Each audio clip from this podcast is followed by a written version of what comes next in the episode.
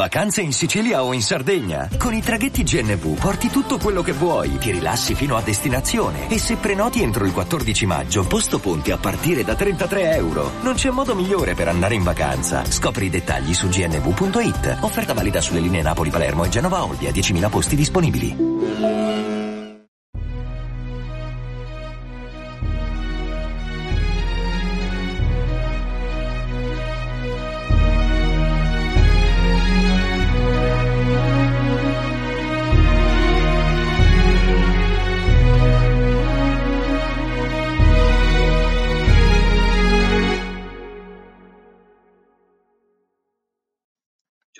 E benvenuti al trentunesimo episodio di Pillole di Scienza. Eh, uno dei cavalli di battaglia di questo podcast è la ricerca della vita aliena. Oggi vorrei parlarvi di questo argomento ma in modo diciamo più convenzionale, ovvero parlando di determinati eh, argomenti che sono riconosciuti anche dagli scienziati tradizionali ma che sono comunque molto ma molto curiosi. Vediamoli insieme. Eh, innanzitutto, il titolo di questo episodio è La vita trionfa sempre. Forse a qualcuno di voi sarà venuto in mente un film, ad esempio Jurassic Park, il mitico Jurassic Park, il primo eh, quello del 1993. Per rinfrescarvi la memoria, il professor Malcolm, che faceva parte del, dell'equipe che, che doveva condurre il sopralluogo in questo nuovo parco che stava per nascere, si ritrova nel laboratorio in cui nascono i dinosauri. Lo scienziato del centro gli dice che per effettuare un controllo nascite, quindi per evitare che nascano nuovi individui di dinosauro senza che nessuno lo sappia, hanno fatto in modo di far nascere soltanto individui femmine. A questo punto il professor Malcolm lo ammonisce e gli dice sostanzialmente occhio, guarda che la vita ha dimostrato di saper sopravvivere ed evolversi in ambienti e circostanze estremi. Sostanzialmente la vita trionfa sempre. Eh, questa è una frase potentissima, secondo me bellissima, ma anche verissima. Tralasciando ovviamente l'aspetto fantascientifico del film, cerchiamo di capire insieme perché è così e quali scoperte o deduzioni sono state fatte in tal senso. Sulla Terra ci sono batteri che vivono quasi senza ossigeno, intorno a sostanze tossiche e dentro i vulcani. Eh, la vita si adatta, è forte. Eh, dai primi rilievi di questi ultimi decenni risulta che con una probabilità molto alta, a causa di sostanze propedeutiche alla vita trovate nell'atmosfera o sul suolo, Marte e Venere siano pianeti con la vita, seppur quasi certamente elementare. Eh, in passato questi due pianeti erano molto simili alla nostra attuale Terra, secondo varie ricerche ufficiali. Questo significa che potrebbe essere esistita anche della vita non soltanto elementare in passato. Abbiamo quindi appena messo il naso fuori ed i nostri due vicini ci hanno già sorpreso. Non c'è la certezza e attenzione, però manca davvero poco e pensare che ora Venere ha un'atmosfera, una pressione, una temperatura talmente proibitive per la vita da essere soprannominato inferno o gemello cattivo della Terra. Al di là di questi nomi, ci sono molti altri corpi celesti del nostro sistema solare che sembrano molto promettenti dal punto di vista della ricerca della vita. Eh, ad esempio Europa, una delle lune di Giove. Eh, qui si ha la certezza che è presente un oceano molto grande e profondo, come quelli che ci sono sulla Terra e per di più a temperature medie molto simili. Eh, la NASA ha pianificato diversi progetti per esplorare questi corpi celesti. Ad esempio per Europa l'idea è quella di trivellare lo strato di ghiaccio esterno e vedere cosa c'è nell'oceano sottostante. Eh, un altro esempio di oceano nel Sistema Solare riguarda una luna di Saturno di nome Encelado, eh, sono stati osservati sbuffi di acqua e ghiaccio che fuoriescono dalla sua superficie ghiacciata. Eh, si stanno pianificando missioni per far passare delle sonde dentro gli sbuffi e capire esattamente che cosa c'è dentro. Questi sono solo alcuni esempi, ma il Sistema Solare è pieno di corpi celesti interessanti.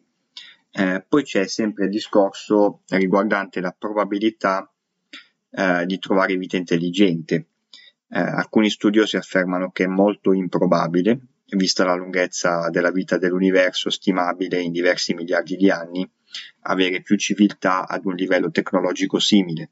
Basti pensare che la storia umana parte circa 100.000 anni fa, eh, quindi è un battito di ciglia nella vita dell'universo.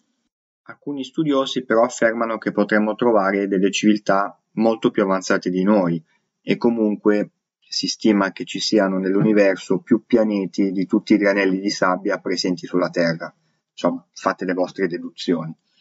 Eh, inoltre, anche la percentuale di esopianeti, quindi pianeti che non fanno parte del nostro sistema solare, eh, rilevati e quindi stimabili nella cosiddetta fascia abitabile, sono molti. Eh, per fascia abitabile si intende una zona in cui un pianeta e anche i suoi eventuali satelliti si trovano ad una distanza eh, dalla stella oppure dalle stelle eh, del sistema di cui fanno parte, in cui l'acqua può restare liquida e la temperatura è abbastanza mite. Insomma, c'è un, un pianeta con le condizioni simili alla Terra. E poi, e qui divaghiamo un po', chi l'ha detto che per vivere ci deve essere per forza acqua liquida, ossigeno e strutture basate sul carbonio? Magari chi lo sa da qualche parte ci sono esseri viventi che respirano ammoniaca, perché no? Eh, l'evoluzione per come la conosciamo e la studiamo eh, può portare a passaggi imprevedibili. Come se non bastasse, eh, è stato scoperto che il centro della nostra galassia, la Via Lattea, è pieno di etanolammina. Eh, si tratta di una molecola considerata uno dei mattoni fondamentali della vita. E, e questa molecola potrebbe essere stata incorporata nella Terra primordiale oppure un asteroide potrebbe averla portata da noi. Eh, questo ci dice che la galassia, quantomeno la nostra, potrebbe essere come un laboratorio che genera molecole e le distribuisce in giro tramite messaggeri come appunto gli asteroidi. Eh, in questo caso la vita potrebbe essere davvero ovunque e forse la Via Lattea non è l'unica galassia con questa caratteristica. A tal proposito è bene citare anche la teoria della panspermia. Eh, questa ci dice che la vita è portata su corpi celesti a partire da altri corpi, tramite quindi dei vettori come le comete e gli asteroidi. Eh, alcuni studiosi credono che la vita sulla Terra sia arrivata da Marte, ad esempio, anche se non ci sono ovviamente prove definitive a supporto, anzi siamo ben lontani in questo senso. A questo proposito, comunque, è famoso eh, l'evento della pioggia rossa caduta sull'India nel 2001. Eh, il fatto è successo dopo l'avvistamento di un meteorite. Eh, il rosso della pioggia era dato dalla presenza di po- particolari batteri mai rilevati prima sulla Terra, probabilmente non extraterrestri, ma abitanti della nostra atmosfera. Eh, è una prova della panspermia questa? No, però è un caso molto interessante senza dubbio.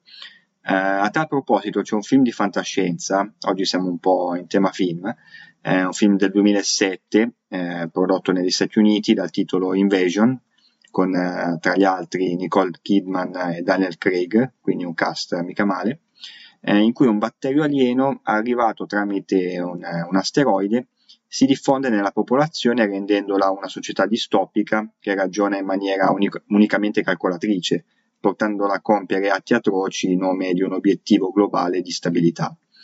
Eh, quindi alla fine siamo diventati un po' meno meno convenzionali con, con questi ultimi esempi, ma per essere diciamo poco convenzionali del tutto vi cito anche la teoria della panspermia guidata. Eh, si tratta sempre di un asteroide eh, che contiene materiale biologico, eh, ma qui la differenza è che viene inviato da qualcuno di proposito.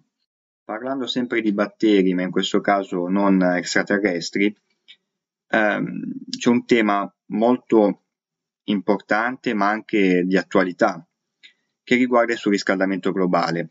Come sappiamo ha vari effetti negativi, eh, ne ho parlato anche in, una, in un altro episodio di questo podcast. Uno dei più sottovalutati riguarda un effetto collaterale dato dallo scioglimento del permafrost, ovvero di strati della superficie terrestre perennemente ghiacciati, ad esempio alcune zone della Siberia.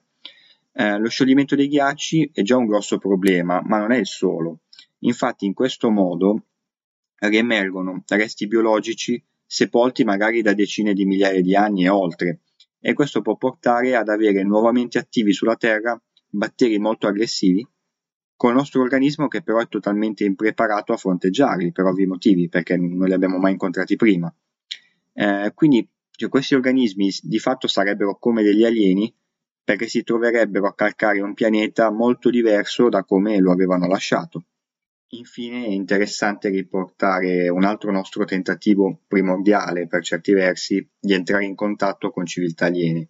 Eh, la sonda della NASA Voyager, lanciata nel 1977, per osservare da vicino vari corpi celesti del nostro sistema solare, si trova attualmente a più di 20 miliardi di chilometri da noi. Eh, sta continuando a viaggiare nel, nel, nel cosmo e si allontana sempre di più dal nostro pianeta. Visto il suo lungo viaggio teoricamente infinito, la sonda presenta all'interno un disco con immagini e suoni della Terra, ad esempio saluti in 55 lingue, su indicazioni di una commissione guidata dall'astronomo nonché scrittore e divulgatore scientifico Carl Sagan. Eh, l'idea è bella, ha avuto dei predecessori, come ad esempio delle targhe con informazioni sul viaggio della, delle precedenti sonde Pioneer, sempre della NASA. Eh, il problema però è il tempo. Nonostante una velocità stimata di 61.000 km/h, ci vorranno migliaia di anni prima che la sonda raggiunga altri sistemi planetari a meno che non venga intercettata da una navicella in viaggio. Eh, insomma, è molto difficile che accada un contatto in questo modo, e anche se ci fosse, probabilmente non lo sapremo mai, a meno di interessi particolari da parte degli alieni.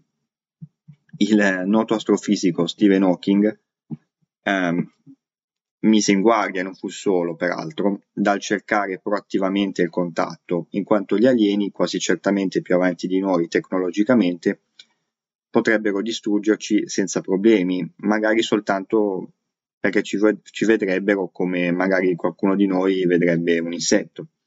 Uh, la verità è che non sappiamo come potrebbero reagire.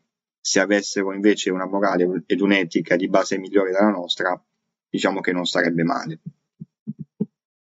Come avete capito, le strade sono molte ed è tutto apertissimo. Come sempre bisogna tenere la mente aperta e secondo me il futuro, magari non troppo lontano, potrebbe riservarci qualche sorpresa. Eh, bene, anche questo episodio di Pillole di Scienza termina qui e vi aspetto come sempre numerosi per il prossimo. Ciao ragazzi!